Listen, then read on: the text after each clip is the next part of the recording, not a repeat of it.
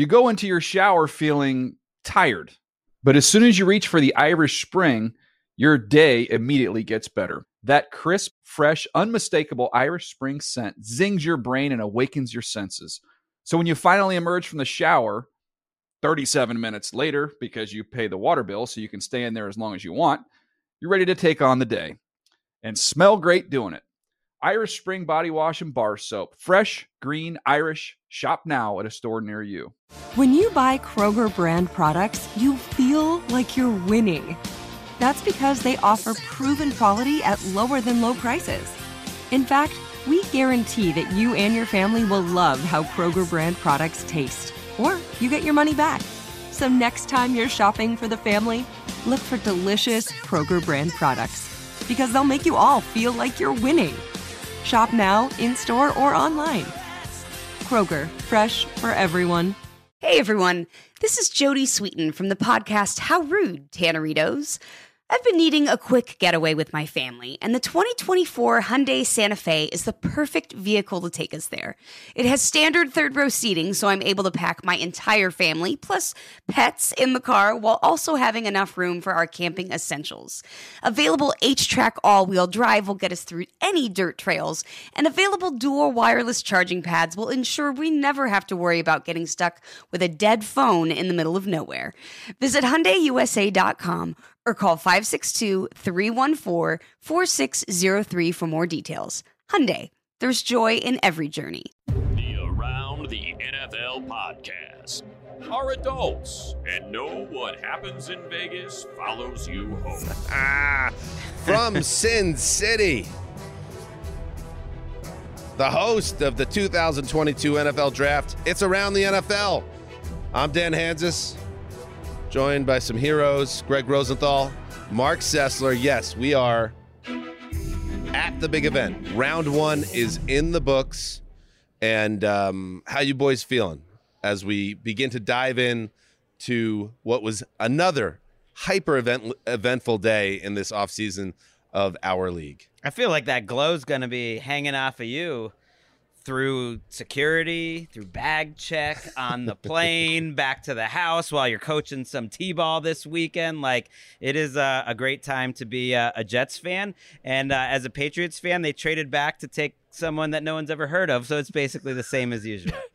yeah, you have a you do have a glow about you, Dan, and I think you know this is a this is something special because uh, you you know I do think that and I feel like we've said this twelve times uh, during the course of the show, but this does feel like a new chapter for the Jets. No, no, it does. It does. And um, you, I think I saw you genuinely enjoy this evening. This was a real meat and potatoes uh, event for us. We've been up here at this Diaz or desk uh, working hard all evening. I've the enjoyed what? it. The Diaz? What are you I don't know. talking about? It's true though. A table. We've never Were you had trying to a, say it we've like a never had like a two Yes, top five the word it is. picks Yeah. come to the desk. It, we've never been at a draft like this it, with a beautiful set uh, that iHeart set up for us, and it's like we got two top five picks coming in here, three top ten picks. We'll Drake get to that London in a all, all came in there, and we'll we'll talk to them. And you got to say, like Vegas was perfect energy for the draft. And I think that this draft, which everyone thought was going to be boring and it was like the worst draft since Luke Joeckel, it ended up giving us a lot of juice. and it's like that that draft was what 2013 the nfl has changed so much since that draft and they saw it in how things played out just teams are so much more gung-ho teams are willing to risk for reward in ways that just wasn't the case a handful of years ago even a couple of years ago nine trades i believe in the first round including multiple first round uh, top rate wide receivers including poor Gravedigger's favorite uh, Titan, perhaps, or one of them, and we're gonna get to all that. I, would say, around anymore. but I'm sorry, Justin. We'll get to you, buddy. but there's also some good news from the Graver camp. We have so much to get to, but uh, Greg, I'm curious what you think was like the big story of today. well, it's that. It's AJ Brown.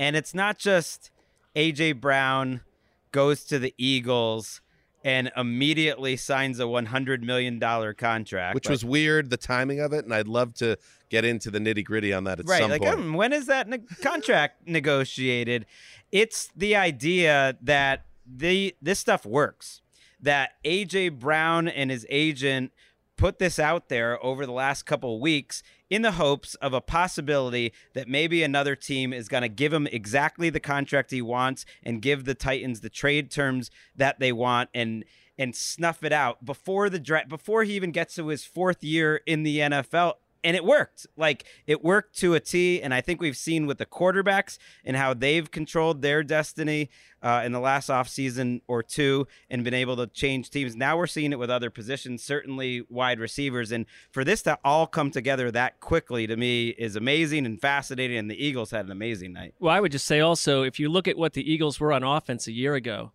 with Jalen Hurts, a run heavy attack that like essentially zigged when the rest of the league outside of the Ravens zagged. Now you've got AJ Brown and Devonta Smith. I mean, they can't. They're not going to run that attack back. It's going to have to look differently. It's great news for Jalen Hurts, and and if you're an Eagles fan, you're loving the offseason plan here.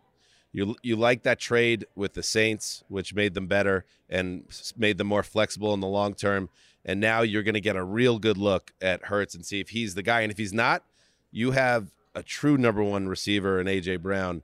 Uh, I actually feel sad, like with Justin Graver so close to us. Graver was in this world where he thought there was no way that AJ Brown could get moved. He thought this was all smokescreen. A lot of a lot of Titans fans thought that it was media created, maybe Greg Rosenthal created, and yet it did happen.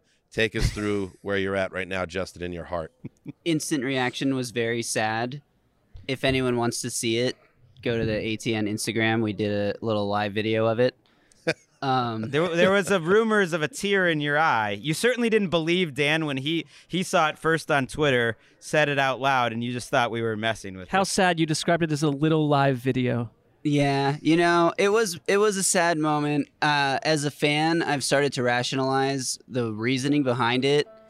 25 million a year is a lot. It's a lot of guaranteed Oh, look at him money. rationalizing. He has been injured a little cry. bit. Yeah, he he brought up almost immediately. Well, he hasn't played a full season. In Well, no, it was a solid 35 minutes later of transition that you were going through. But I still ultimately feel bad about it as like a fan of the team. Like I, I tweeted multiple times throughout last season that AJ Brown was the Titans' most valuable player on offense. When he came back for the Niners Difference game maker. On Thursday night football, like you could see how what the impact that he made after he'd missed a couple weeks.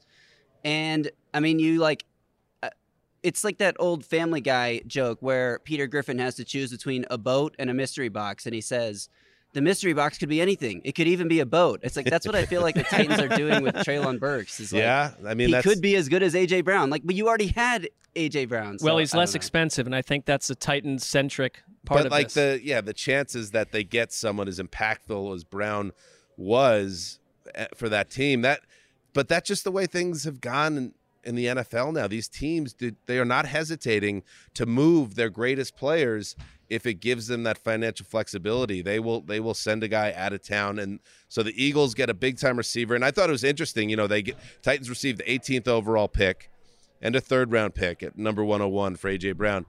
And just before that, we learn the other wide receiver, number one wide receiver that gets moved. It's Marquise Brown, who gets traded uh, from the Ravens to the Cardinals. So the Cardinals send their first round pick, which was that. What number was that? 23. 23. And that one really, I, you know, the, the AJ Brown, he's an elite player. Marquise Brown is not an elite player.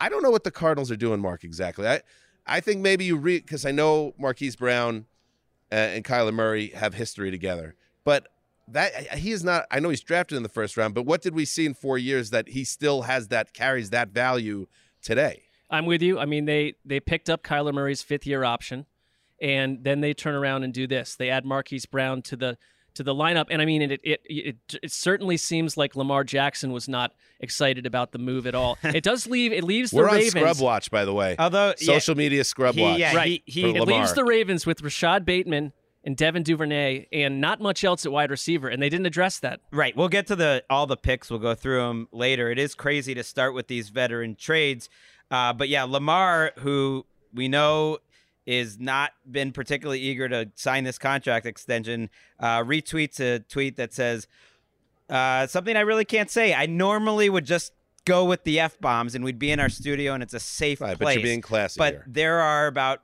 ten to fifteen people in our room. Well, they're all adults. Yeah, I mean, We're- they're now you've built it up this so is not a much. Just say it. class. I'm just in front of saying, there's other prospects like walking around. There's Yeah, people having the nights please of their say it. life. But Thank yeah, you what for the, protecting our what feelings, the F and F, bro? We traded away Hollywood, uh, and um, that wasn't so hard. no, it wasn't. And and then another WTF later. Uh, it's it's fascinating to see. But just to circle back quickly on the Titans, there's a salary cap, and everyone thinks that salary cap like you know levels the playing field, and it absolutely does. It's one of the reasons why the NFL is, I think, the best professional sports league in America. But everyone has the idea that everyone's spending the same, and and they're just not when they make a trade like this and it's like a cash poor team like the Titans to a team that I think of as as quite cash rich, the Eagles, I think there is something to that. All these teams that even if they're spending close to the cap, it's different in terms of how many guarantees that you want to give right now. The New York Giants, for instance, are another team that I think's relatively cheap right now and are another family-owned business and they're trying to trade away James Bradberry because they don't want to pay that money and they have other things. And it's like other teams that are just willing to change the guarantees, like the Saints and the Cowboys, to push money into the future. You could do that. You could figure out the way to keep AJ Brown, and they decided not to and just went the cheap route with Treylon I mean, we Burks. had we had this conversation a couple weeks ago about the disparity between even though there is a cap space and that looks equal on, on paper and there's television money that the Bengals, other teams that are family run, that the escrow situation, the Raiders, that it does affect what they can do. And that's Right. exactly Oh, what's but- happened here. But Titans fans are like, oh, why, why does media keep talking about this? And um, here's where. Let's here's not why. pile Here's on, why. Let's Justin. let's pile. It's not. It's not Justin. Can it's, it's all those Titans fans in the mention that got know, so mad a lot right at now. every single AJ Brown report over the last couple of weeks. And are they going to come back? Are they going to come back and be like, "Whoops, we were so aggressive and so Like, wrong"? I mean, Greg, they might come back aggressively Let's at hear you. let's Like, hear Mike Vrabel what he said a couple of weeks ago. I wonder what's going on. How does Mike Vrabel feel about this? Where does Mike Mike Vrabel knows he's playing in a loaded AFC, and now you just shipped away uh, his best playmaker. As long as I'm the coach here, I would I would want to have AJ Brown on my football team. Well, I guess they need sounds a a little downtrodden in that. Uh, Maybe he that knew clip, it was coming. he, Yeah. he said on Thursday night, just as we're taping this, that they we went to the extreme to keep Brown here. That Vrabel was involved uh, involved in the entire process, but the gap was big. And I assume he's talking about the finances. They just weren't willing to pay him that much, and that's the price. Like the price of brick uh, went up. You know, you either want to recognize it or you or you don't. And you can't look at Derrick Henry or Ryan Tannehill as the future of that offense. It's the, those are the fading elements of that offense. I think it's disappointing. I think it, it- Titans fans are obviously disappointed in how this played out, and I hope this isn't a continued trend because that when you hit on a player like AJ Brown, which the Titans did, second round pick if I'm not mistaken, and he turns into a star, like he should be on that team for a decade. You should be able to build a a, a relationship that lasts the long term, and instead it lasts like seems like so many relationships last now, like four years, and then eventually there's a divorce. I mean, if it's Sauce Gardner, he doesn't even get into the relationships, but that will be that'll be part of his interview. Very That- oh, that's true. anti-relationship. All right, so let's get into it. So obviously, again, in the off season of the trades, perhaps we should have seen it coming. Uh, a a blockbuster, and uh, specifically the Titans Eagles blockbuster, but also very notable again that the Cardinals gave up a first round pick for Ho- for Hollywood Brown. Uh, strange. Um, Former teammate of Kyler Murray, they're you know that's they- cool. That's they great. get- but I've seen Marquise Brown play in the NFL for four years now with a MVP, and he's never seen like anything more than a, a second banana. It's a puzzling move. I I'm with you. I like Marquise Brown, the player, a little more. The fact that they were gonna they were willing to give him up is a, a bit of a red flag. But the difference is he's not making twenty five million dollars a year. He's making seven hundred and five thousand dollars this year, and then they uh, I assume they'll pick up his fifth year option uh, for next year. So it's it's a relatively cheap move for another team that you know does isn't known Right. as. Uh, Does, doesn't it out just the feel like the. Ravens, you know, with, who are one of the smartest, uh, you know, most at, but well-run teams in the league, have the full scouting report, in-house scouting report on Marquise Brown, the entire experience, and are happy to have moved on from him. and it is interesting. They they send in a draft where there were six wide receivers that came off the board in the first round. uh, the Cardinals perhaps looked and said, okay, where we are in the draft in the first round, we like him over what else is out there in this draft. So, and we're going to get to, by the way, all our sandwich props. We'll get to that Saturday, uh, the Saturday night full draft recap, but we're going to put the focus obviously where it belongs now and on the draft. And let's kind of spin through um, the top 10 here. Travon Walker uh, goes to the Jags. I think uh, Vegas kind of hinted this was coming. The mock draft scene shifting. What are, the, what are we calling it, by the way? The mock draft situation, Mark, tonight? Well, I mean, I don't know how everyone fared, but it was an um, an amocalypse. Amocalypse. for me. An amocalypse for you, for Norris. Yeah, but not for everyone. Not for everyone. We'll get to that in a bit. Travon Walker, number one pick.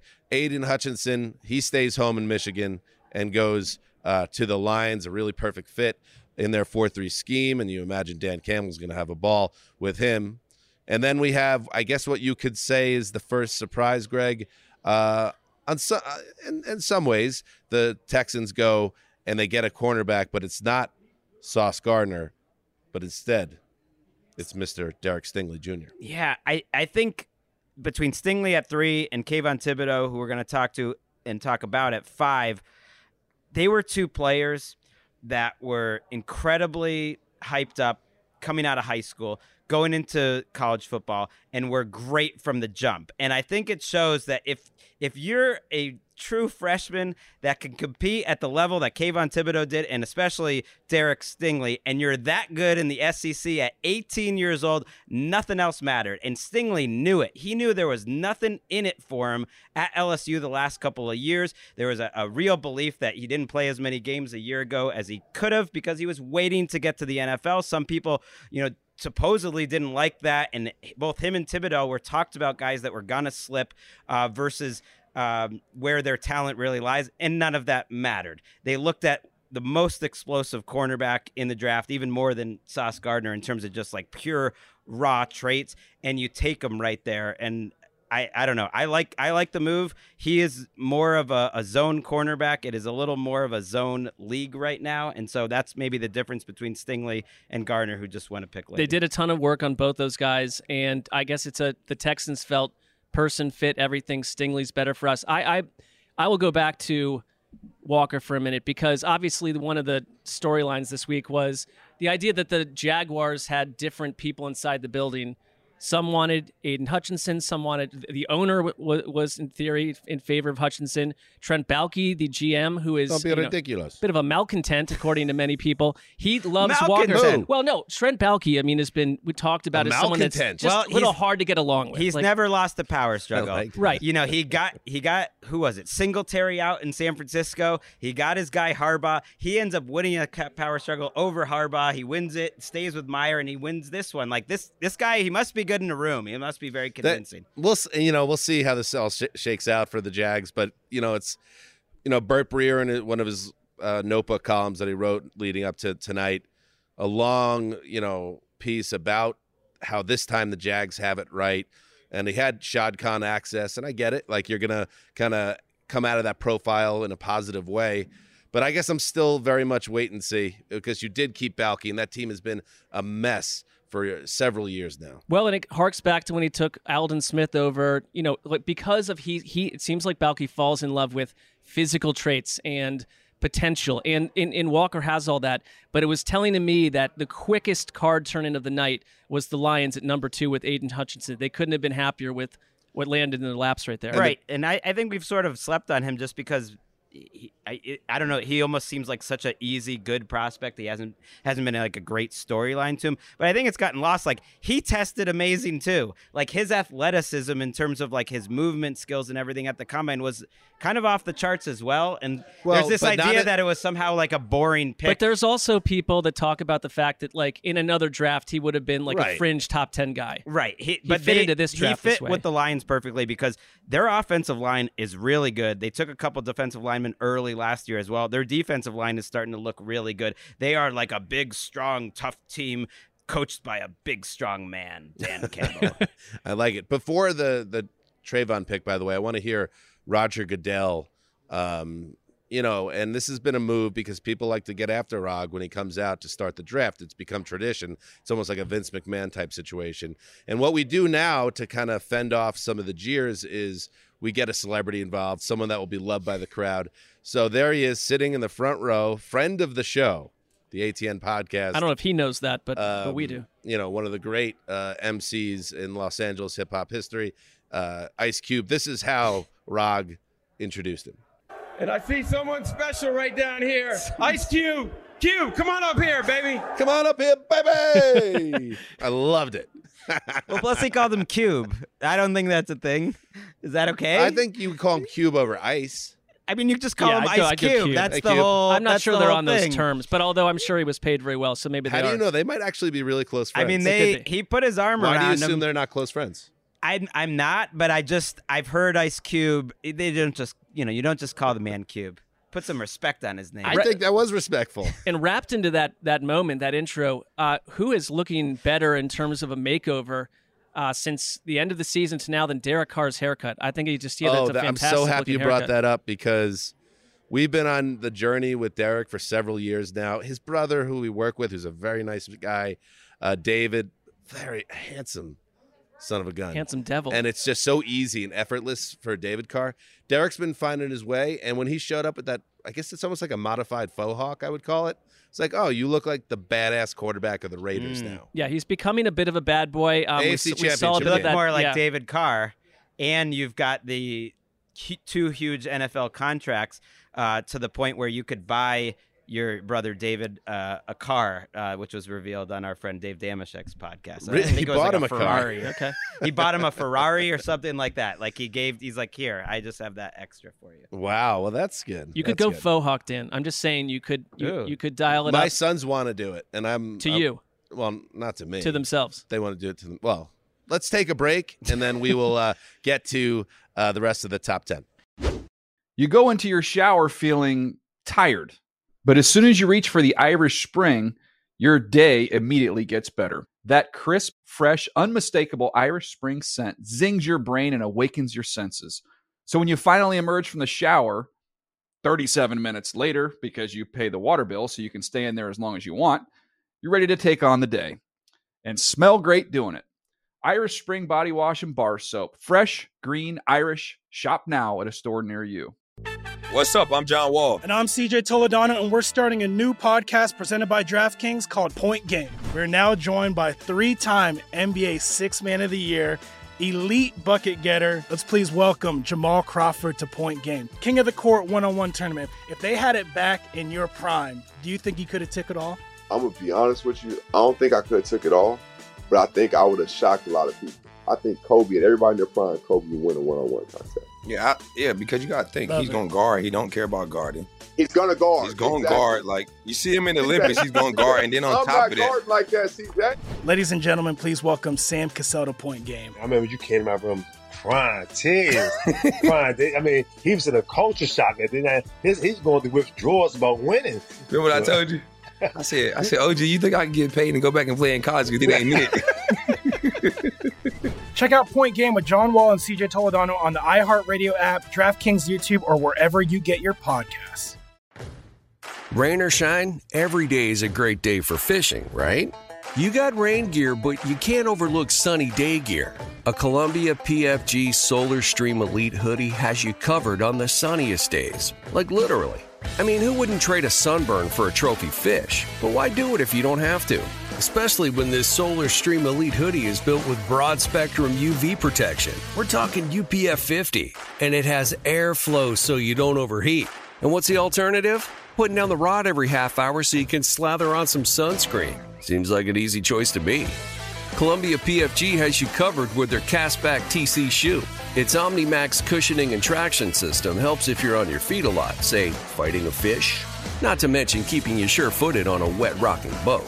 So if you're going to be spending long days out on the water, and I sincerely hope that you will be, head over to Columbia.com slash PFG and shop all their performance fishing gear.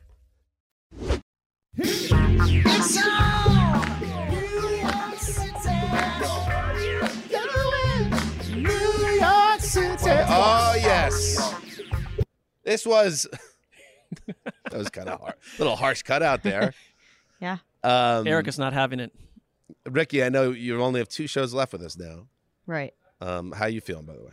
Yeah, bittersweet. We had a great dinner last night. We it was did. really fun. Um, yeah, it's been it's been bittersweet. I think that is the word to describe it. You look beautiful tonight. And you're, Thank you. What, what what color would that be? It would be a cream, Coral? coral? Like an off tangerine. Maybe that's yeah, a- like it's more pink. Cream Yeah, is it's Very like Bellagio esque. And there, were- like there it wa- fits I will, in our I hotel. will- I will- Vegas, I hon, will all note the really way. quick that they're we're in this um you know enclave with like at some t- there were 50 people in here crowded around, and I and I walked out. Um, into the crowd, and there was another woman in an off tangerine uh, outfit, very much like Erica's, but on Totally the ground different. in a mask. Well, it was the same color, and I was like, no. I looked at her like, why is Erica wearing a mask? Because she's not wearing it anywhere else. Right. And we locked eyes, and it was a very awkward interchange. And uh, had to keep seeing that person after because it wasn't Erica; it was a totally different uh, female person. She's wearing pants, a full suit, Yeah, it was- and, No, but and I my just see- whole I just saw it. everything's Well, hanging plus out. of this Erica, outfit. you know, Dan, fam- you acknowledged that you could you could have seen the mix-up. So I, don't listen, I'm just, don't I'm just off trying now. to move the train now. Okay. Yeah, Erica famously doesn't think masks work anyway, so that's that's okay. That's why I was stunned by the other woman. That's actually uh, I want to not hear true. because with our next two picks, it's going to be all about New York. I want to hear the song again, but I want you to sing the female backing vox. Uh, you know. Okay, only if you sing the first part too. All right, here we go. Okay. It's on in New York City. Do it. Yes, New York City. Yes. That's what I'm talking about. Why don't Greg and I have a role in that song? All right, you guys do it now. Greg's the girl. Yeah, Mark is the guy. Ready? Go. It's on in New York City. I knew, I knew Greg would ruin it. Always. Always. I No, actually, it's it's do it. I have to admit, I've never even uh, listened that closely. What we've played it a thousand Number four times. to the New York Jets is Sauce Gardner. Number five is Kayvon Thibodeaux, friend of the show. And we're going to save uh, the Kayvon conversation we had tonight, uh, not an hour after he was drafted to the New York Giants, um, because it was a good one. And it, It was ret- a banger. It was a banger, and and please stick around to the end of tonight's episode uh, to hear it. But let's um, first talk about the pick for the Jets, and then we want to play our conversation with Sauce, which was really fun, at least for me as a Jets fan. The Jets had a big night here. Obviously, they they take Sauce Gardner, the cornerback that I I talked about it. I had sandwiches on it. I thought they really needed someone in the back end of that secondary uh, to help uh, Robert Saleh with what they're trying to achieve. They were picked on relentlessly in the secondary last year. They finished 30th in pass defense. Cornerbacks had two interceptions all year. And Gardner's a dog. He's 6'3. He's built like Antonio Cromartie. He gets the ball. He never had a touchdown scored against them during his entire college career at Cincy. He is a guy that's going to help that back end. So I love that pick at four. And then while we're here, the Jets at 10 go and get Garrett Wilson, the wide receiver out of Ohio State. So they get out of the Deebo Samuel sweepstakes, talking to some sparrows high up in the realm here leading up to tonight. And I was told that the Niners were being unreasonable. That was the word that was used in their trade demands for Deebo. So I think the Jets had to move off that and go down the road of Garrett Wilson. You guys thought your thoughts first on uh, Wilson and then on Sauce. I think Wilson was a guy I struggled with watching all the young receivers. He catches everything. I mean, he, the, you can see in his movement that like he's an NFL receiver, but he won a lot in college, like trying to be physical, and he's not a big guy. But you think about the three receivers together, and that's more where I get excited. Wilson doesn't necessarily need to be a true number one, and I am probably wrong because people much smarter than me, like Daniel Jeremiah, thought he was easily five player of the, the the number one player, number one receiver in this draft, and thinks he can be a true one. But you don't need him to be. Like you need him, Corey Davis.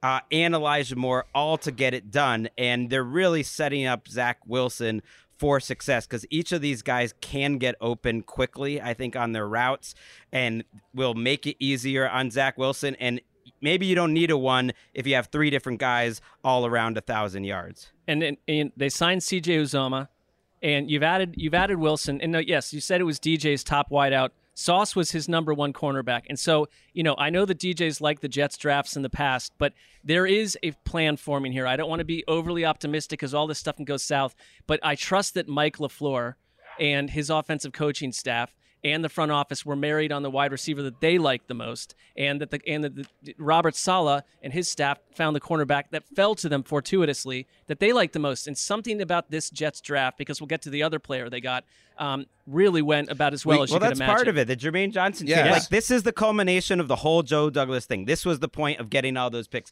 This is the This was the night. This is the one that it's all about. It's got to work, and it make it should work. It should. I think he's set them up well. Now, if these guys can play at this level, we will see. And of course, Zach Wilson continues to be the key to everything. If he does not take a step forward, that none of this is going to work. But at the same time, what they did with Zach, what they've done with Wilson is something they never did with Darnold, just is actually surround him with talent on the offensive side of the ball, a better offensive line. There will be no excuses if Zach Wilson does not take a big leap forward. It speeds up his timeline because it's not a three or four year plan. And you have Zach to now. That's right what the Right. league is like now. By your second year, you need to show that you are really the guy. And I think with the Sauce Gardner thing, we're going to throw it to him in a second. I and I, I'll let you get your point in, Greg. Um, I think that um, all the smoke screens that you hear in these draft conversations about, well, the Jets under Saleh don't think they need an impact cornerback because it, they, they build their teams in the front. Like, okay, and maybe Jermaine Johnson being involved now helps in that ed- end of things as well.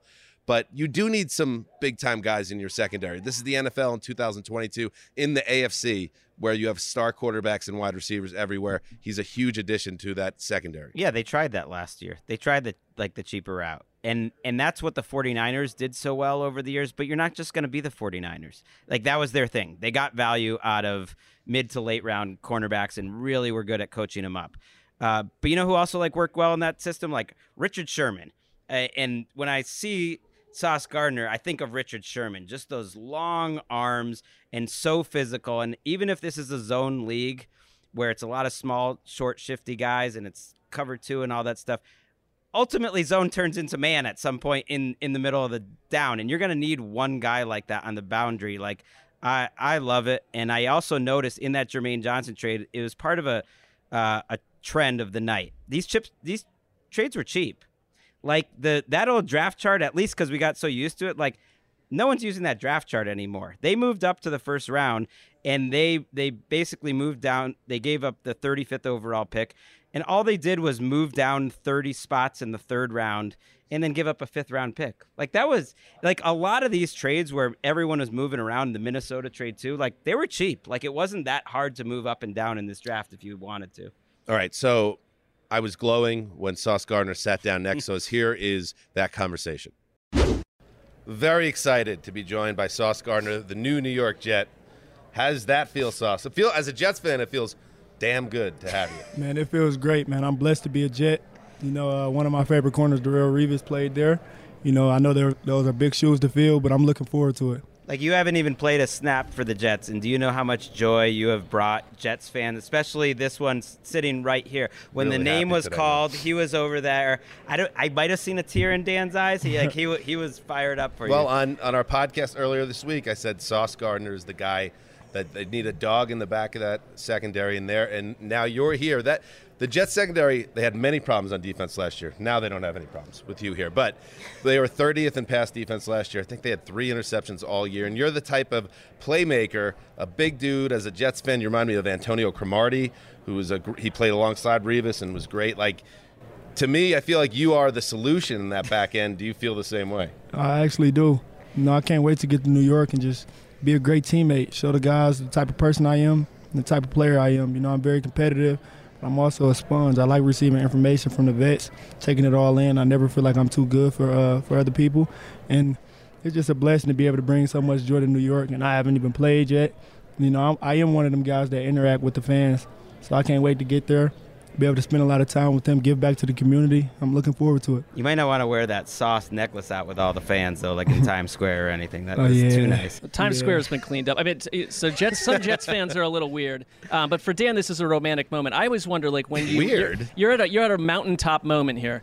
Like, do you ever think of like maybe like a girl that dumped you in like middle school and think to yourself, "I own you tonight. This is the this is I'm on fire. You go check me out." Nah, the thing about me, like I wouldn't. Nev- I was never the one getting dumped. Thank Okay. you. know, mm, Thank you, Marc. That, that wasn't me. I was never the Get it together, Sessler. Getting dumped. I wasn't quick to get in relationships. Okay, smart. You know What- what I'm what were- what were aware. Stop digging into his personal life. What Marc. were some That's what interviews along are for. I don't, I don't mind being, getting personal. You know, That's right. I think we're you know. Can you think of some moments along the way, maybe where maybe you didn't get the offers that you wanted or something going into college or something happened in your high school career or college career where you didn't know whether you were going to get to this moment and looking back on that? I mean, I always prayed for it. You know, in high school, I used I, I came in playing receiver. My freshman year, I was like 5'8", 130. I was very, very small, and I just prayed that God gave me an opportunity, and, and I knew I was gonna make the most out of it. He gave me an opportunity and made the most out of it. Then I started getting them offers. And got in college, I was like the fourth uh, person on the depth chart in the, in the cornerback group. Then I got through in the fire versus UCF, made the most out of it. Then I became a starter. You know, like I said, I was the fourth on the depth chart, and now I'm the fourth overall pick. So it was all God's plan. This is all history now because we're coming out of the darkness. But you should know, if you don't, this is the history. 11 straight years for the Jets without a postseason appearance. We haven't made it back to the Super Bowl since 1969. Look, I, I don't want to cut you off, but Yeah. we not living in the past, There we man. go. We got to make That's a what change I was hoping future. for. We got to make a change to the future, man. I feel like I'm the solution. You know, we just got my guy Garrett Wilson. You know, I feel like he's also a big, uh, big solution. So I just can't wait for us to get there and be able to be uh, great teammates. Well, which one's the guy you want to check the most in practice here? And that now it's suddenly they're kind of loaded on the other side of the ball with Garrett Wilson. You got Elijah Moore. You got uh, Dave, Corey Davis still there. That's going to be tough Man, practice. at the end of the day, we were all teammates and we all had the same goal. But I'm competitive. Uh, whoever lined up in front of me, you know, I want to dominate. And when it comes to practice, at the end of the day, I'm just make my teammates better, and they're going to make me better. So that's what I'm looking forward to. I mean, we, we've heard so many times that you didn't allow a touchdown in your college career there. Uh, can you Good pull that stat. off in the NFL? I'd like to see that happen over the next three years in New York. I mean, I feel like I can. You know, uh, I like setting unrealistic goals. You know, and luckily I always get, I always achieve them. You know, so I'm gonna make sure I just keep putting the work in, keep getting better and better, and get more and more consistent with my technique, and it should be the outcome. And I imagine the next few days is going to be a lot of celebrating with friends and family, which is well deserved. But then when I imagine you turn your attention to your assignment, you're going to have Stefon Diggs in the division. You have Tyreek Hill now in the division. The AFC is a loaded landscape. of Dan wants you to try a little harder when you play the Patriots too. That's I like a wouldn't little- mind you embarrassing the Patriots in a primetime setting and Bill Belichick. Um, how much, when you look at that, the challenge of now seeing these pros, and uh, especially where the AFC is now, uh, you're going to be thrown right into the fire as the number one guy in that. Like in I said, I'm used to getting thrown in the fire. You know, I'm looking forward to it. You know, this is what I dreamed about. I dreamed about going to the NFL. You know, when you get in the NFL, everybody's good. I didn't want to get here just to go against guys that's not great or good at, at receiver. You know, so this is what I, this is what I dreamed for, and, and it's here. You couldn't This have dreamed it was day in in New York. Vegas. Yeah, you couldn't have dreamed it was in Vegas. Out, out on the uh, stage there. What did that feel like? Nah, it, it felt great. It felt great, like walking across the stage, glancing at the crowd, and just seeing all the, the Jets fans so happy, man. Uh, man, it was great. Sauce, thank you so much uh, for joining us here, and best of luck. And as a Jets fan, I speak for all Jets fans that you're kind of with uh, Zach Wilson and with Garrett Wilson now, the a new tomorrow for the organization, and we're so excited to see what you can do. Yes, I can't wait. All right, there we go. Thanks, Sauce. All right, there it was. I was geeking out. Um, I don't know if you could hear it, but I was. Uh, As you should be. Because I'm excited. And the Jermaine Johnson pick, by the way, deep in the first round, he was mocked uh, in some places at number four to the Jets. So that's why they were so eager to jump back in. Now, the number five pick, Kayvon Thibodeaux to the Giants. I think in general, um, such a big night for New York football, which has been so bad for several years now, um, because that guy is a big time player, Thibodeaux. He addresses a major need for the Giants. Right. We always talk about, oh, the Jets haven't had a, a pass rusher since John Abraham. Well, the Giants haven't had one since they were winning Super Bowls, and that's that's been a decade. And the last three or four years, I would say their pass rush has been among the very worst in the league. And Thibodeaux is known for his first step. I and I I really and I wanted to ask him, but we didn't have all the time in the world. I I'm always I'm really impressed by guys who are growing up now in this era and go from being a 16 year old that is nationally famous as the number one high school recruit in the country and the pressure that comes with that and then going to his hometown uh, or home state college and and being such a big deal from that age and trying to get this point and he like did it. Like that's about it. He's been a professional practically since he was 17 and he's gotten it done. Like we love his personality and everything but he he's produced. He's a he's a great player. It's what they needed. He gets Shawne Merriman comps. DJ talked about the fact that on tape he looks off sides all the time because he's so explosive, and it feels You fills always want an offsides guy. Right. It fills Yeah. a massive need for the Giants because I think it was this or offensive line for them. The other thing, though, while we're on the Giants, I, I do think alongside, alongside the Jets, there's focus here, and they're not putting up with a lot. Joe Schoen and like Brian Daboll, they basically they passed on the fifth year option of Daniel Jones. He is in hot water. He's got one. year. I mean, I, I think he's Man, out. I the- wish he's that's out what the door. that's what the Panthers should have done last Right. year with Sam Darnold. Like Right. I don't think I don't think it it says anything or, or damages that relationship. Daniel Jones, I'm sure it sees it as a slight, but that's okay if he's a tough guy. If he can handle the job, He'll be in a better enough, position a year be- now if he balls out. If he thrives, he absolutely will be. So I think that was the right move, and I think Evan Neal at pick seven by the Giants was another smart move. They really need to. They're they're a team that has a lot of holes. So you you improve your offensive line with the best offensive lineman uh, in the draft. You get a pass rusher in Thibodeaux who could be a real difference maker and a star uh, in that city. And uh, in between those picks, it was the Panthers, Greg, who take now not Ickey. I was a little disappointed about this, but it's it's his call. It's Ikem Ekwonu, offensive tackle out of NC State. So they stay out of the quarterback business. Yeah, and I think that made sense. That it was like the worst offensive line along with the Dolphins in the entire NFL last year. And they've been terrible both years that Matt Rhule has been there. And I just don't think you can go off your board so crazy to force a quarterback pick. And oh, by the way, they'll be picking at the top of the second round, and all those quarterbacks are still available except for one. So I, I think they can still get their quarterback. They have to feel good about that.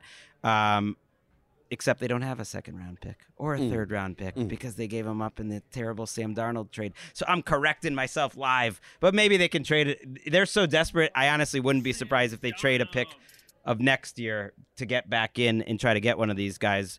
Uh, last thing though, Evan Neal will play right tackle there. Andrew Thomas left tackle. They added two starters in Feliciano and Glowinski. Like in one offseason, the Giants kind of fixed I wouldn't their be surprised offensive if line. they flip Thomas to right. Wouldn't that make some sense too? He's I think just the way that Neal's profile is, he's Yeah. played a lot of right tackle, and he's like a little bit more of a run. A run Thomas guy. improved last season too. He wasn't the raging disaster that he was Right. before that. I mean, I think you have to look at Baker Mayfield as a true target for the Panthers at this point, unless like I don't. You I- know, I- you know where I look at him. I look at him Seattle because you know why? Because Marc Sessler's reporting was on point, and it Oh heavens! just waves, waves of aggregate reports on Marc's mock draft, Ooh. ten locks, and it involved one of the locks of the ten that we talked about on our podcast was Baker Mayfield to the Seattle Seahawks for a fourth round pick. Book it, and that caught the eye of, I believe, which one of those guys? Shannon Sharpe. Colin Sharpe. Cowherd. No, it was Sharpe and uh, undisputed. undisputed with Shannon Sharpe and that other guy. Skip, right? Skip, Skip Bayless. Bayless. Let's Right. listen in.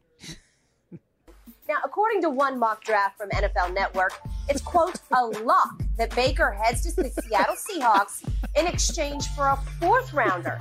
Shannon, This you've music. been predicting Baker would be traded right around the draft. So jump in here. What do you think happens? This is a real now? show. Well, Yeah. I think that's going to be the time, but I'll believe it when I see it, Skip.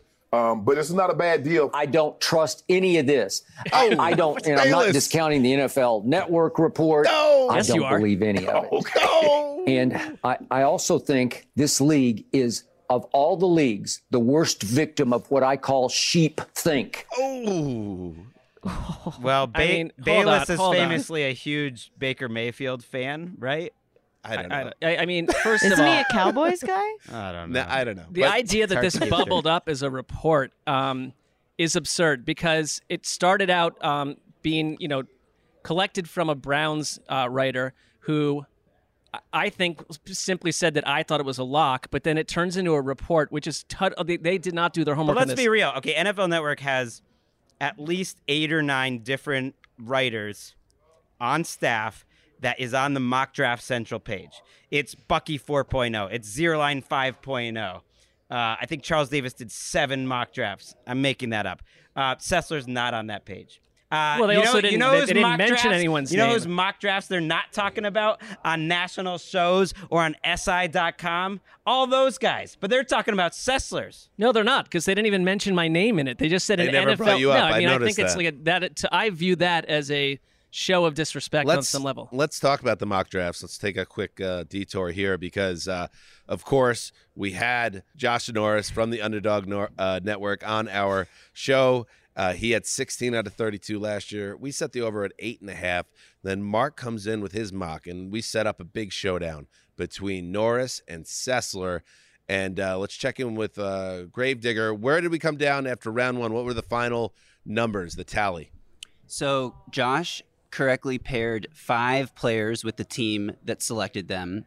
Marc also correctly paired five players with the teams that selected them. So five to five. Five five. So bang the under. They both, and that's that's quite a fall from grace for Josh, who goes from 16 to five. But that's the nature of the game, and we predicted that that was a possibility. I mean, five for me is not a fall from grace because I think that's I got like four a year ago. So Although it was tough to watch because Marc hit his first two. It was tough to watch. And like a Browns game, he, Two for uh, two. He just gets very confident when things are going well, and then immediately. I didn't cul- get. Hold on, Greg. Th- listen, I'm saying you talk were about fi- feeling good when it was going well, and then when it Travon goes. Walker and Aidan Hutchinson is like probably the two that Yeah. almost everyone got. Like I It was- wasn't prancing around or There saying was a there was single word. one pretty funny line that you had when things started to go sideways early and. If round- anything, I thought it was hyper What- what was fatalistic about line? it.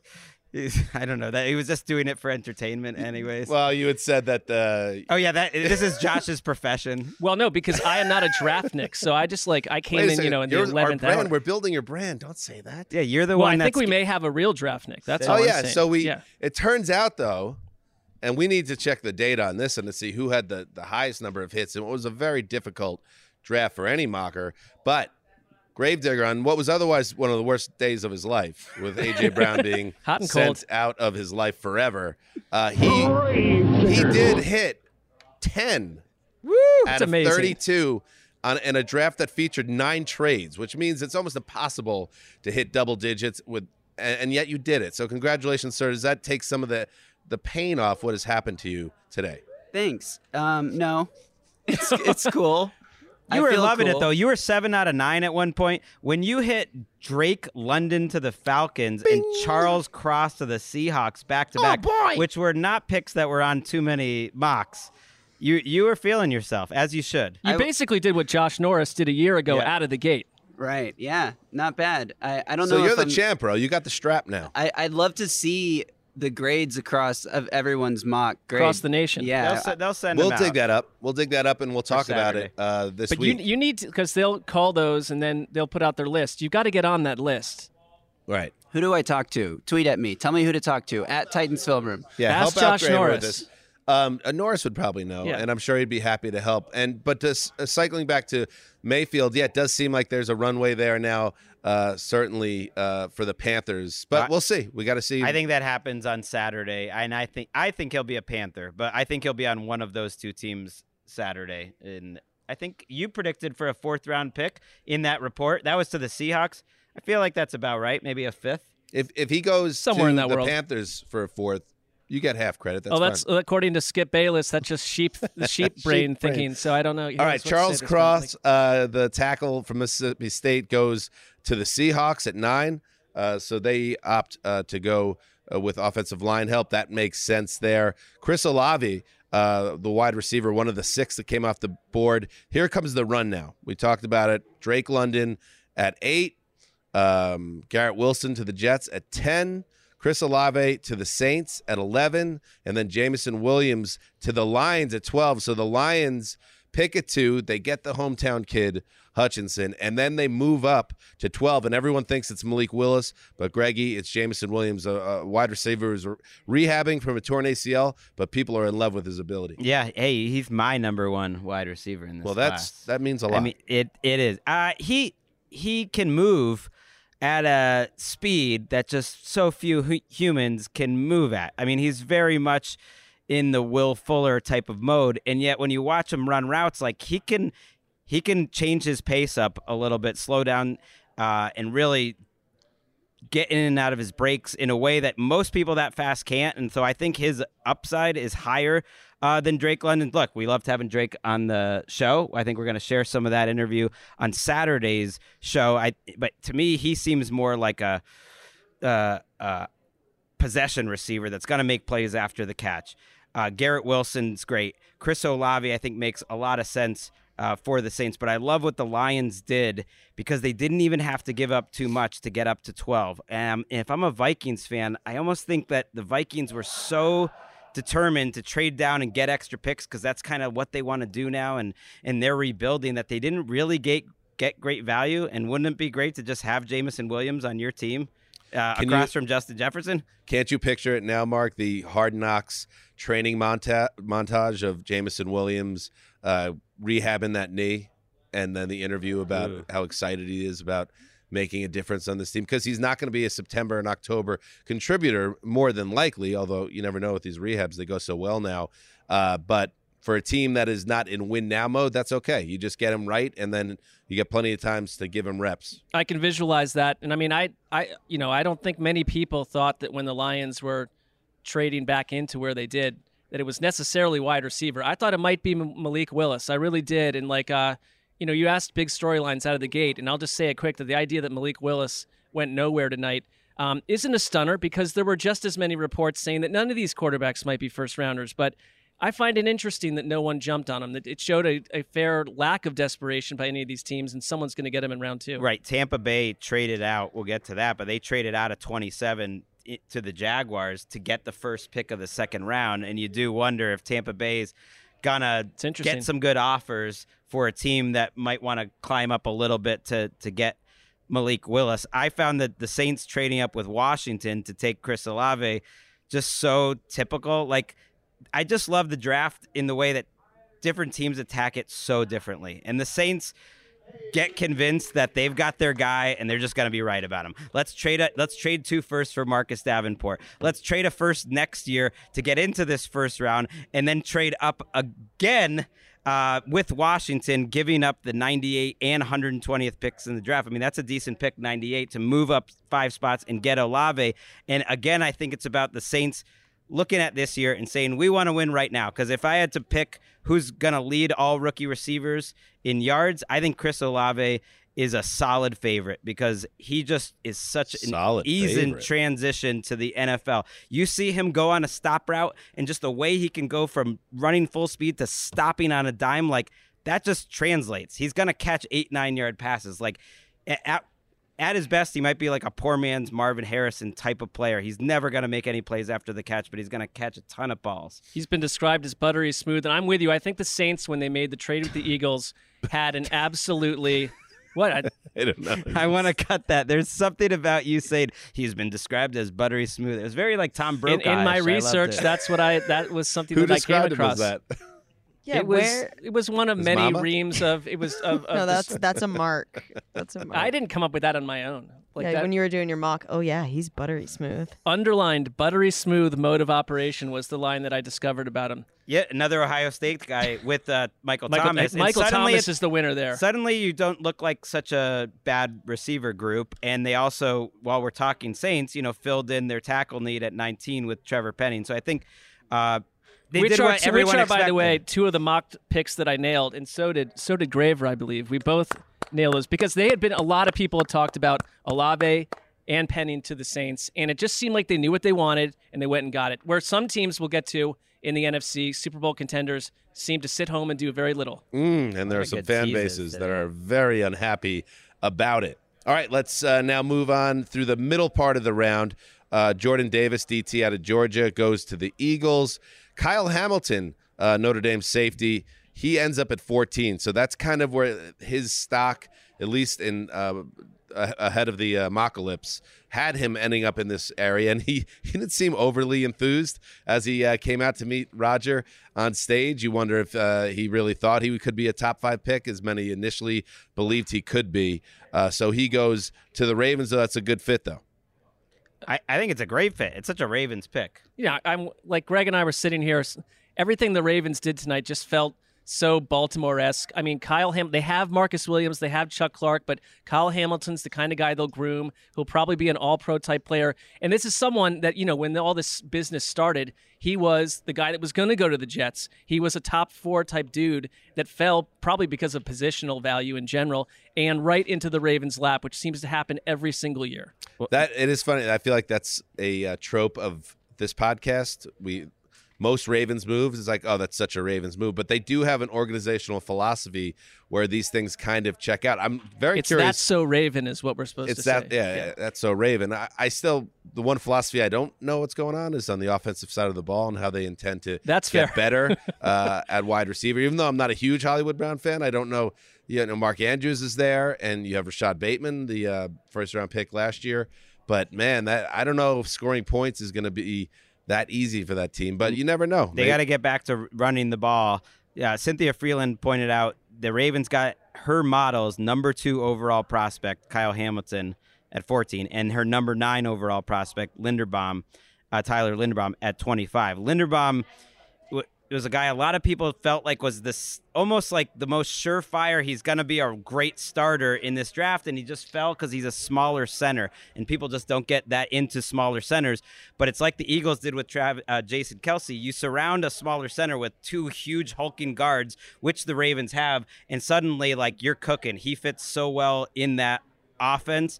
Uh, that they did improve their offense there with the center, but I think they were probably going to take Jordan Davis at 14. And I do want to just point out, like, the Eagles are a fun team to follow. I don't know if it all works, but I get why the dorks like me like what they do because they stack all these picks. They get the pick in the Carson Wentz trade. Uh, they get picks moving around last year. Remember, of course, when they moved down uh, with Mhm. DeVonta Smith and they moved up. And what do they do? Like they just do what they want on draft day. Uh, they can go get AJ Brown. They have the arsenal to go get AJ Brown. Um, it, they also have the arsenal to move up two picks and give up a couple extra picks to go get Jordan Davis, who's just like they love big hulking men on their defensive line. He replaces Yeah, Fletcher. Cox. Like uh, they had, I think maybe the most fun draft They are going there to was be them and the Jets. They are going to be the trendy pick to win the NFC East because people are going to be a little out on the Cowboys about how their season ended, and it's that Cowboy cycle of good season, bad season. And here are the Eagles now with a much improved roster.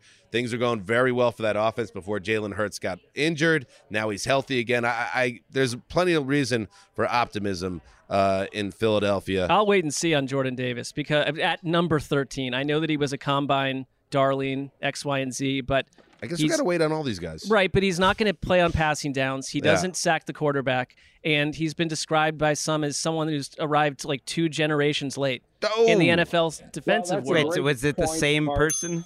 No, was it was it the one same of the- it person was that in the said buttery smooth. It was in the Bob McGinn like look at look close look at these players. He, there were people down on Jordan Davis and where he fits in today's game. I mean, he's he can do Right, what I- he does really it well. feels like but in a we'll worst see. case scenario, he's he's just a, a big old run stopper, maybe like a At Brandon 13 a? Brandon Williams type that the Ravens used to have, or a Linval Joseph type that you put out there. Uh, but with that sort of athleticism, I think they see that it could be more. All right, so let's keep moving here. So the Texans at 15, they make a nice meat and potatoes pick here. Kenyon Green at A and M at guard. So they go and they get help with Stingley, who they think could be a star in their secondary, and now they go about trying to build up that offensive line again. Um, and That's such a Patriots type of offensive line pick. Right, and like the Patriots, the the Texans, front of like Davis Mills. like we're in the position to like be an exciting team in this draft. It was a trendy like thing to say this week. Hey, actually, people haven't talked about the Texans, but they're kind of the key team in this draft. And you leave it being like, I don't know. The Texans ended up just kind of taking. They can't- you know, they can't I play don't that role They're not. well. They don't excite me. They seem Uh, so far away.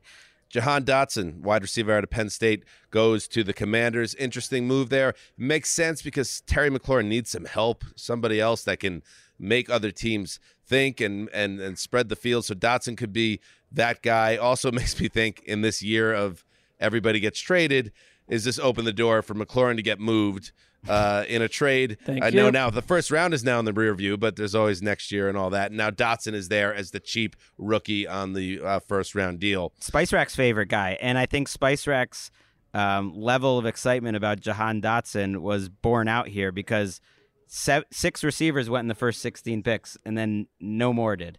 Uh, so I was stuck on a push for a sandwich. But I really think Dotson ended up being like the solid six in this draft. If if they didn't take him in Washington, I think the Packers or someone else did. But a very a smaller receiver. I mean, it's I'm still getting used to seeing guys that small play on the outside. It's just like a different. NFL. You'll get used to it. Zion Johnson, the guard from Boston College, goes to the Chargers, so they continue to address protecting Justin Herbert, the franchise. Treylon Burks, Arkansas wide receiver, goes to the Titans. Uh, so you have that situation there. Tra- tra- uh, Trevor Penning, uh, tackle to the Saints, and then pick 20, Kenny Pickett, only quarterback off the board. Yeah.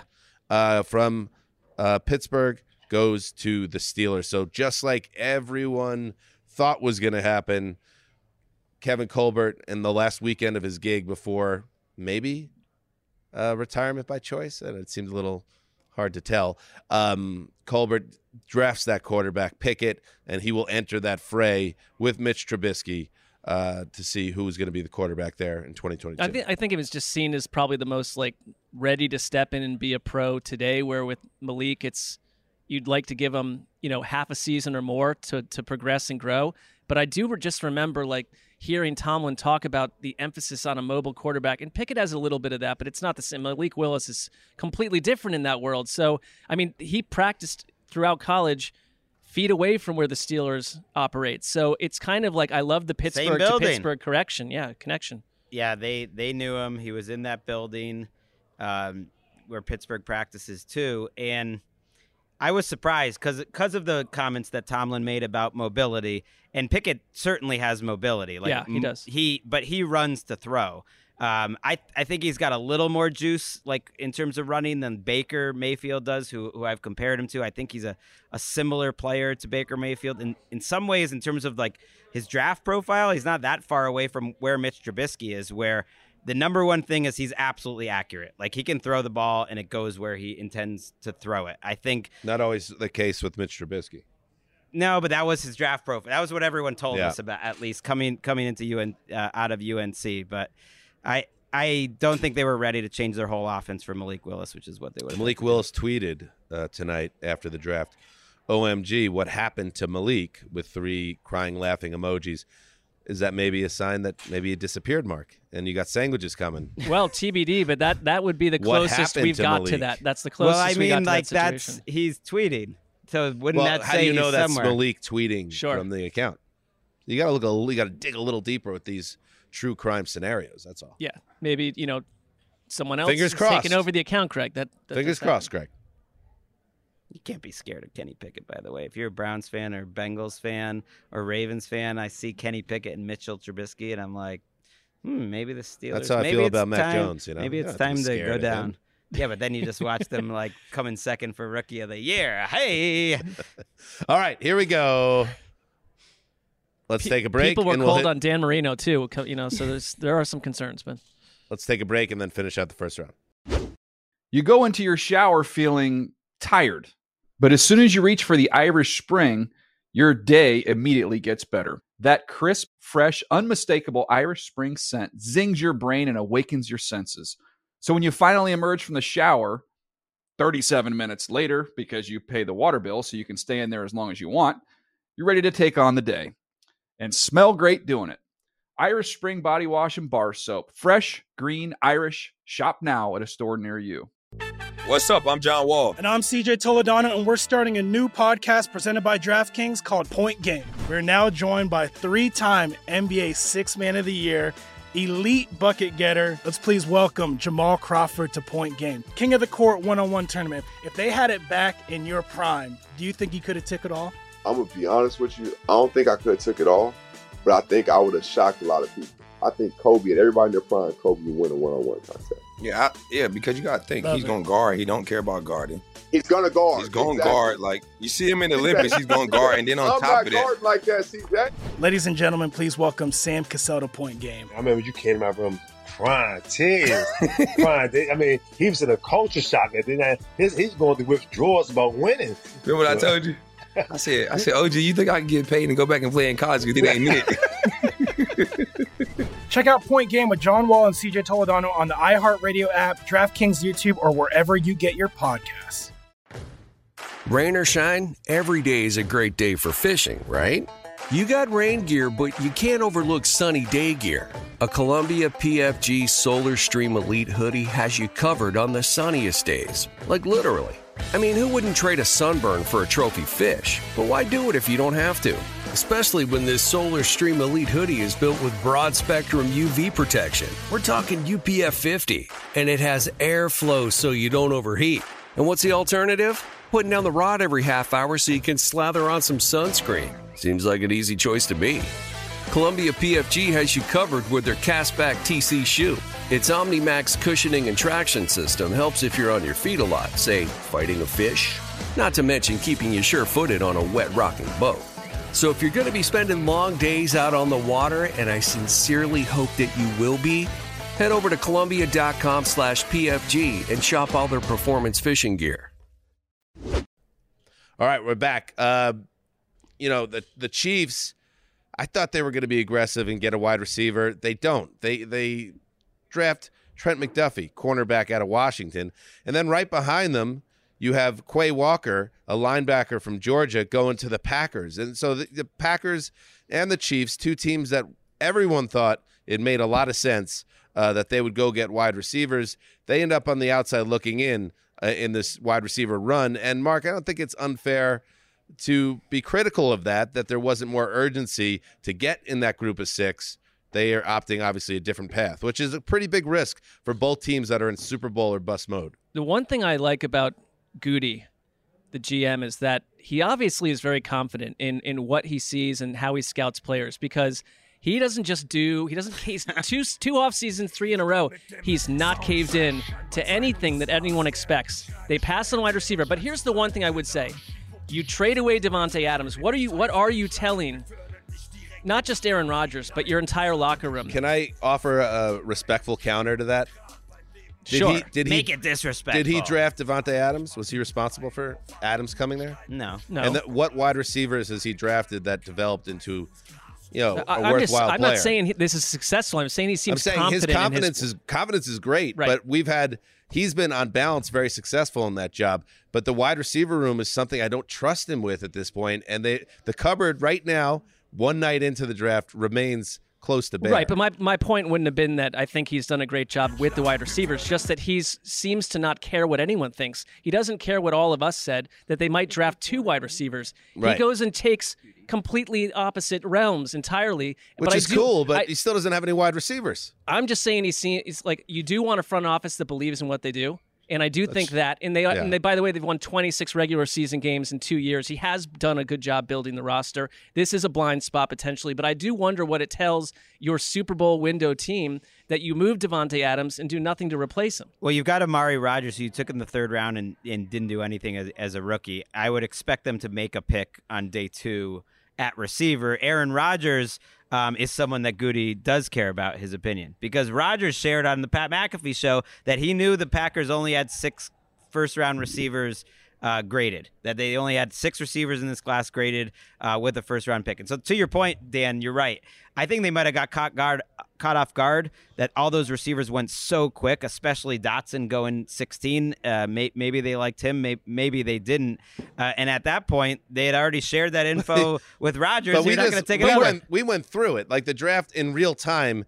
It takes time for these things to unfold. So maybe after the third or fourth guy came off the board, maybe it's time to. Uh, maybe they did. Maybe we'll learn more Well, as about Rodgers draft said, night. though, he was saying like, look, we've had a lot of productive receivers come out of the second and third round for the the Green Bay Packers, And You a bunch that including haven't been Davante too, though. Adams, including Davante Adams, who who took some time to Who's making to the get big going. play for that team in the AFC or the NFC Championship game? I mean, they need to add more. There are some receivers out there in free agency. It's getting late. They need they need to add more. Uh, absolutely. The, it, it's also like taking an off ball linebacker and Quay Walker, who became kind of a draft darling. I always worry about the guys. a that played behind maybe the greatest defensive line in college football history. So that's a nice spot to be. And then B was clearly not the best off-ball linebacker on his own team. Like Nakobe Dean was the leader of that team, made the most amount of plays, and Quay Walker's the guy that all the draft nicks kind of like project is going to be a better starter. Nakobe Dean, who DJ once had in his top six or seven in this entire draft, did not get taken in the first round. And I'm always worried about the guy that like But the- NFL thinks they're smarter, but it was a guy right next to the guy Right. who was much better that. at the same position. But to Marc's point, like what Gutey has done there, I give him the benefit of the doubt with some of these moves that like Devonte Wyatt, the DT out of Georgia, they took at 28. They might prove to be productive guys. It's just that position. It's the one really- position. yeah, I'm with you on that. I'm with you. But you I know, mean, kind Aaron of a- Rodgers like also knew that Davante Adams wasn't going to be there, right? That's or we're so we're that's told. what he's saying, and Yeah. he's saying this too. So it's like he's being very compliant, but I also think he just got paid a massive mountain of cash. Well, it would be a, a fun uh, story if nothing else, and at this point, that's what I'm rooting for for for uh, Aaron Rodgers to enter the season with Sammy Watkins, Lazard, and Cobb as his top three, and just like Right. I would just like to watch that. as They a were also storyline. into Deebo Samuel. There were whispers about that, so we'll see. So as I just spin through it here, six wide receivers, zero tight ends, um, only and zero running backs. Interesting. Well, there was only one running back one that would have gone, and that didn't happen. And to the two Bills. and two Yeah. cornerbacks going in the top four. That's never happened before. Very strange draft. It's Uh, a it's a passing league though, and I think receivers and cornerbacks are now they're not quite like at defensive linemen and tackles in terms of I think what the average GM values. Oh, by the way, but they're getting close. Graver is tweeting through it right now. I my tweet deck's up. He's now tweeting things about the Titans. Like, man, now that I look at this, during the show, uh, things too. aren't going. kinda Things, things, you know, things aren't so bad. This is so. This is quintessential fan psychology. This is look, Graver. Actually, he's quote retweeting his own tweet. That's weird. And then he's like, based purely on this list, we can't really complain about the first round. Based on what actually happened, we have a lot to complain Now, about. what do they get a B plus now in this? What, what's the grade you give them at this point? Well, you know what? You, Oh, should, you should feel you should feel better though because AJ Brown did tweet out uh, 29 minutes ago. I love y'all, Tennessee. So yeah, Oh, everything's fine. He loves you. He also Closure. tweeted it was not my fault and then deleted it. I I also I like wanted to tweet that many times myself. So I you, you seem to like from. the Treylon Burks pick, and I know we talked the Brown trade earlier, but we didn't really talk Burks. He just is such a unique prospect that didn't really play wide receiver in college, and that was a little bit of the knock on AJ Brown and DK Metcalf, to be fair, and they figured it out. But like when you watch Treylon Burks in college. He was so far from playing like the wide receiver position. He was just kind of like a guy that they gave the ball to in space and were like, figure it out. And they did a good job doing that. But to me, on tape, he doesn't look like he has the same. Why, why do you keep doing as this to AJ Graver? Brown. I don't this know. is the third He doesn't sort look of, like he's I says third Greg verbal to talk. onslaught on just likes Graver in one episode. He Yeah. did have a lot of like 70 plus yard touchdowns last Right. season, which one against Alabama, one against A&M, like really huge plays. It's are- like I watched the tape of these top seven receivers. I'm going to use that information on this show. You know, right, the, but you're hurting someone that we care about. That's know my the, only uh, concern. I love your information. The the GIF of uh, or GIF or whatever of the the dog in the firehouse. Everything's is fine. fine. It's Yeah, fine. yeah, it's, It's fine. it's where you're at. Jag- All right, Jags are coming. Kaiir uh, Elam, cornerback, Florida goes to the Bills, so they do use it on defense, not a running back. Uh, and then the football factory that is Tulsa. Shout out Justin Hathaway, our former boss. Uh, they produce tackle Tyler Smith uh, for the Cowboys, and that's a smart move, I think, by the Cowboys. Who, you know, that offensive line is more on reputation now than perhaps uh, abilities. They're getting older, so you get some youth there. And then we mentioned the Ravens, Tyler Linderbaum, center out of Iowa. We mentioned Jermaine Johnson to the Jets. That's a Florida State defensive end who you now pair with Carl Lawson. Then that could go and get after the quarterback. Maybe the Jets could finally get after a QB. It's been a long time. Now, the back end. Devin Lloyd, linebacker to Jacksonville. This was a very Jags move to think that you've scouted things so well that you're going to give up. They actually gave up a lot to trade from 33 to 27 to take a 23 year old off li- off ball linebackers. I'm I'm sort of like become an age guy when it comes to the draft. Like that worries me when it takes. It's like Kenny Pickett. It took till his fifth year when he was like five years older than a lot of the guys he was playing against to really step up. Jags always like believe in what they do and they like trade up for the guy that they love and it like it never works. Does Doug Pederson have any say in this process? It's just it's I, I they needed defense, but it's like you know They need so much. hang with who you have, Doug Pederson. Um, Cole Strange out of Chattanooga, guard goes to the Patriots. So, uh, Ricky, in the ATN era, uh, which you have been a star for five years, it's almost fitting that it ends. Uh, your last draft as our producer ends with Cole Strange, Right? So, I'd like a full scouting report from you right now on Strange and what he brings to that line. Yeah, absolutely. Well, Belichick did say in his presser just now that if they hadn't traded with the Chiefs, they would have taken him at 21 They always too. say that. And Right. I, I So believe him because like we better tr- we better trade out of this pick. We're gonna take Cole Strange. No one's taking him. Right. And then he also said like he wouldn't have been around much longer because people were literally like, weren't you rating him as like a weren't people rating him as like a third DJ rounder? DJ called him one of his favorite mid round guys. Right. I when not I middle of the first when round. I guys. googled his name in Patriots looking for the trade terms, I actually uh, No a, results A found. prominent mock draft came up where the Patriots took him in the third round. Now, Yeah. to was be that, fair, was that Bill Belichick's Right. Oh no, was- to be fair, they they they went back eight spots. They did pick up a third and a fourth, so that that's a very Patriots move. And I feel like every time the Patriots do this, trade back and then take someone no one liked, you at least have to bring up the name Logan Mankins All right. because It's no one done. no one ever was said it. shocked.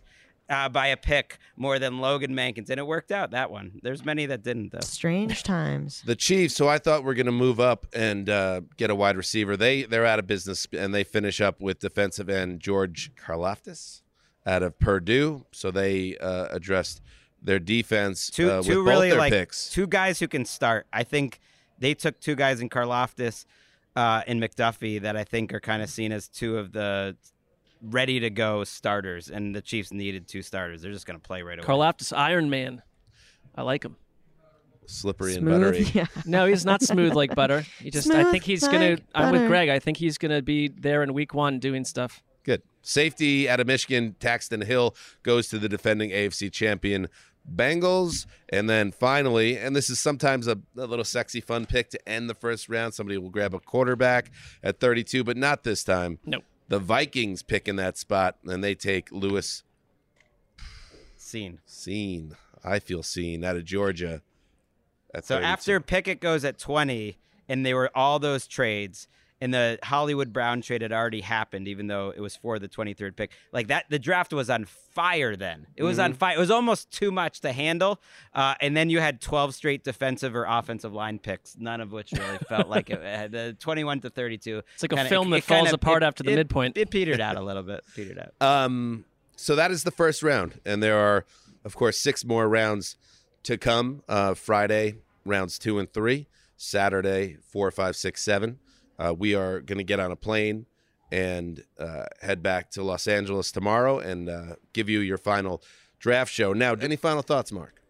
Let Greg You go slippery, first. I, I was man. I was like I just in, think I was in Vegas- escape mode. Greg wants on to talk for twenty more. I think more minutes. Vegas Vegas was great. I just think we have to talk a little bit about our week here, or our 36 hours. Here. Feels like a week. Yeah, we, we we got here a little over 24 hours ago, and it just like Vegas to me. Didn't you guys think this was? They got to bring the draft back here. It just there's something about this place that was perfect. The draft is sort of this totally artificial, made up event out of nothing. Like it's just Like reading- Las Vegas. It's reading off names, and it's in this city, right? That's as artificial as can be, but it's all fun. Like the draft is fun, Vegas is fun. It like all it all made sense. I to love me, the and draft. it's wild out there. I love it. It's it's hope season. Everyone wins, uh, except for except for Justin. And I think that is you see that optimism. Um, tens of thousands of fans in the city today. Um, it's exciting to be here. I do miss the smaller version of this event that was at New York City, that was at Radio City Music Hall. But at the same time, when you see what they've turned it into and what a marketing bonanza this whole draft is, you get it. You get why it's never going back to a small room like that. It's always going to be a blown out event, and it was done very well uh, this night one. we did have on I, my closing thought is because we are saying goodbye to Erica, and a lot of our great times with Erica have been at events, and uh, it is fitting. There's a little bit of a Vegas vibe to um, part of what Erica brings, We had a Mexican dinner last night that cost like four thousand dollars because that's how I bought a toothbrush today that cost fourteen dollars. So that's maybe my, I'm fine with that. I just expense it. Mar- we got to get you. Marc on the plane. No, no, no. I, I, I don't pay for it. Like the commissioner can pay Wait, for can that. you expense the toothbrush? No. Yes, under uh, under the tab miscellaneous. Okay. Yeah, and I know you had to buy similar things, Erica. But we had a great night. Um, we had a nice pitcher of margaritas, and Pineapple. You know, we had um gondolas were going by us. Yep, tons in of the them. water. Don't tell the whole public you guys call it gondolas. It's We- we don't need to. It won the poll, Yeah, so- it did actually. No. Factually. I can't believe you just told our vast audience that you say that wrong. Well, I was going to let you guys off the hook on that. Me and Mm. Hank were mortified that you call it a gondola. Uh, Eric and I are very firm in where we stand on Right. this. I'm not really concerned with the This isn't mortification. open for debate. yeah, but Erica, we'll miss you. We all will, and uh, it was an, a nice way to say kind of goodbye. Yeah, we got one more That show with Ricky, but it won't Yeah. be uh, it won't be in person. So yes, this is uh, the end of an era, and uh, we're gonna we're gonna miss you, Yeah. girl. Sucks. Um, on that note, but it's been a great time here, and, and thanks to everybody behind the scenes that's helped us out um, make this a professional operation. Not only do we have this like badass set, we also have guests coming right off the stage out of Bro Hugs, and one of the guests was yes, Kayvon Thibodeaux, the New York Giants. Uh, future star. I think if this kid can play and everything that he did in college tells us he's going to be an impact player in our league, his personality is going to be exactly what the Giants need. Forget all that other stuff about him that he might not be focused or he's got a in and out motor. Who knows? I don't know about how he's going to play, but if he does produce to go with that personality, I was blown away by how New York City ready this man is. Yeah, hundred percent. He So- he is he is part of the around the NFL uh, fa- family now. He absolutely. Here, you got a chance to do it, Greg. Here we go. Wait, wait wait, wait, wait. Do it. All right, ramp. Let's let's roll it back. Okay. Now you know. You're the part. You say the do it part. I got it. I just Okay. forgot what she says. Hit it. A little early on the cue, but I liked it. I liked your falsetto. All right, here we go. Thank you to everybody for listening. We'll be back Saturday night with a full draft recap. We close with our second conversation with Kayvon Thibodeaux in three days. It was a lot of fun, and it was a lot of fun doing the show and watching round one of the draft from Las Vegas. See you Saturday. Till then, heed the call. And we are back. No, I'm All right, here we are. It was uh, just a couple days ago that Kayvon Thibodeaux came to the NFL media studios and saw our podcast taping and jumped in, booted MJD out, and we had a conversation. As a Jets fan, I said, Kayvon to New York. That would be awesome. Well, it didn't work out with the Jets, but the Giants get you. And I know as a native New Yorker, yeah, listen, I I would have loved it if you were on my team. I like Sauce too, though. So you're a top five pick in New York. It feels like a match made in heaven. It does. But you know what's even funnier about it? Being here with you guys is the true meaning of manifestation. Yeah. I came in yesterday. I came in was it two days ago. I crashed the show. It was great. We did you know, we had a great time and now I'm back. And it's even better because I just got drafted by the New York Giants. Ooh, and and you manifested top five pick. You Uh, said you that specifically. they get to five, and then I think someone listened to our podcast, and they just like, we got to take. It. We must do it. And you know what happened? I didn't tell anybody, but I was manifesting New York.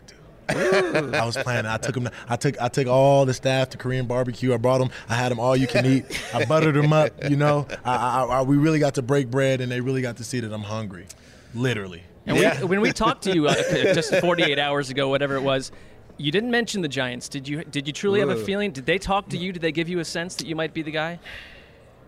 You know the GM, Joe. Mm-hmm. He Facetimed me right before I got on the plane to come out here. He didn't even think I was going to answer. He said, "Oh wow, you answered." I said, "What you mean, Coach? Why would I not? I mean, why would I not answer you?" Sure. But that's I had a feeling. I said, you know, and then, you know, he did my- the video call and everything. FaceTime. Yeah, it was that's FaceTime. how FaceTime Come on, works. Dad. I It's just feel like FaceTime. that's. I know. I'm just saying though. That's a little too much though. Greg has If buzz you- dialed us with I mean, FaceTime you many know, times. for me, it's about building trust and it's about family. Right? So I'm coming into their family, and that's you got to do what it takes to find that trust and find that love for you know those guys.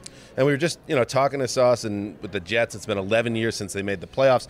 The Giants have a much more rich history, Super Bowl history, but they've also fallen on very hard times. So, just the the way Jets fans are looking for a brighter tomorrow, the Giants fans are in that position too. And Evan Neal from mm. Alabama also is going to shore up the other side of the ball in the trenches. Mm. It seems like you guys have a chance to lead a new charge there.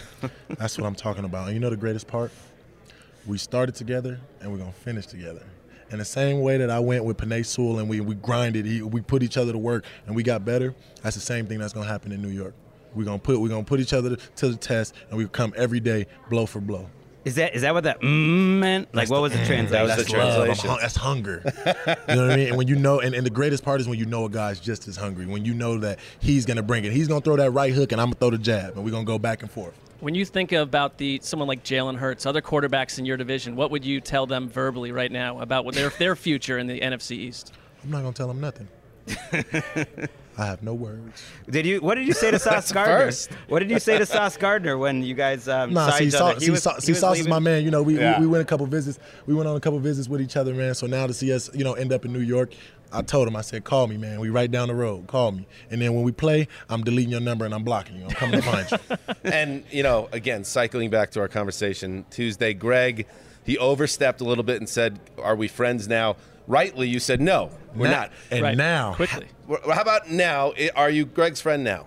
Right now, we're acquaintances. We're Okay, close. that's But progress. That's the thing. You got to. We haven't even eaten together. I'm still hungry. Every time I've Right. met you guys, I've been hungry. So Hungry. you know, okay. I, it's hard to find that loving side when you're you're thinking about eating a cow. We're making progress, though. I mean, that's They a got step. they got Korean barbecue in Las Vegas. You're not busy tonight Come or on anything, now. right? Come on now. What are you going to do tonight? What do you mean? I'm gonna go to sleep and I'm gonna wake up so I can get on that plane. I, Ooh. I don't want to be in Vegas. I want to be in New York. Are you serious? And you know what? Like, I'm from LA. Who cares about Vegas? and you're going to be fine in New York. It's like sometimes I think it's way overblown. Oh, are you going to be able to handle the New York media and all that?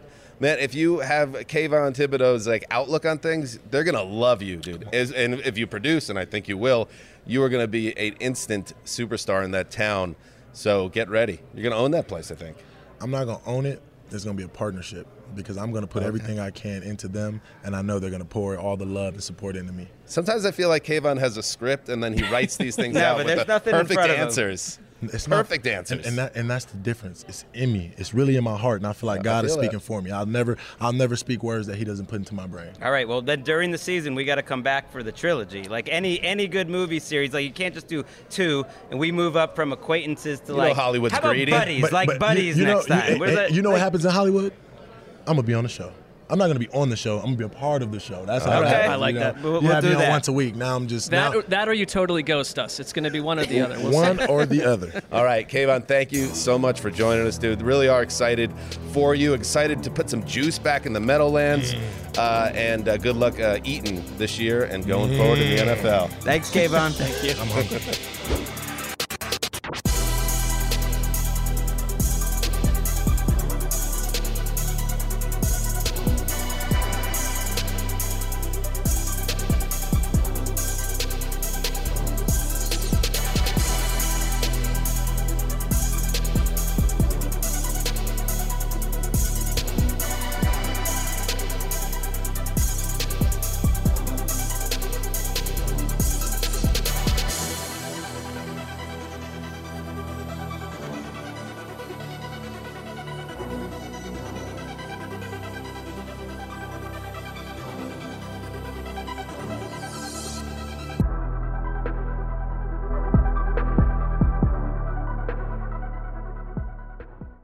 You go into your shower feeling tired, but as soon as you reach for the Irish Spring, your day immediately gets better. That crisp, fresh, unmistakable Irish Spring scent zings your brain and awakens your senses.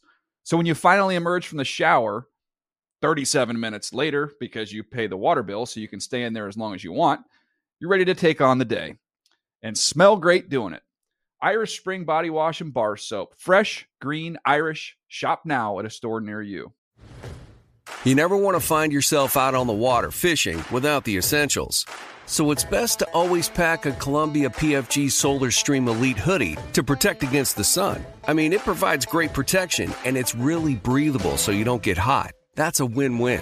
Columbia PFG has a lot of great gear, so before you head out on the water, head over to Columbia.com slash PFG to shop their performance fishing gear.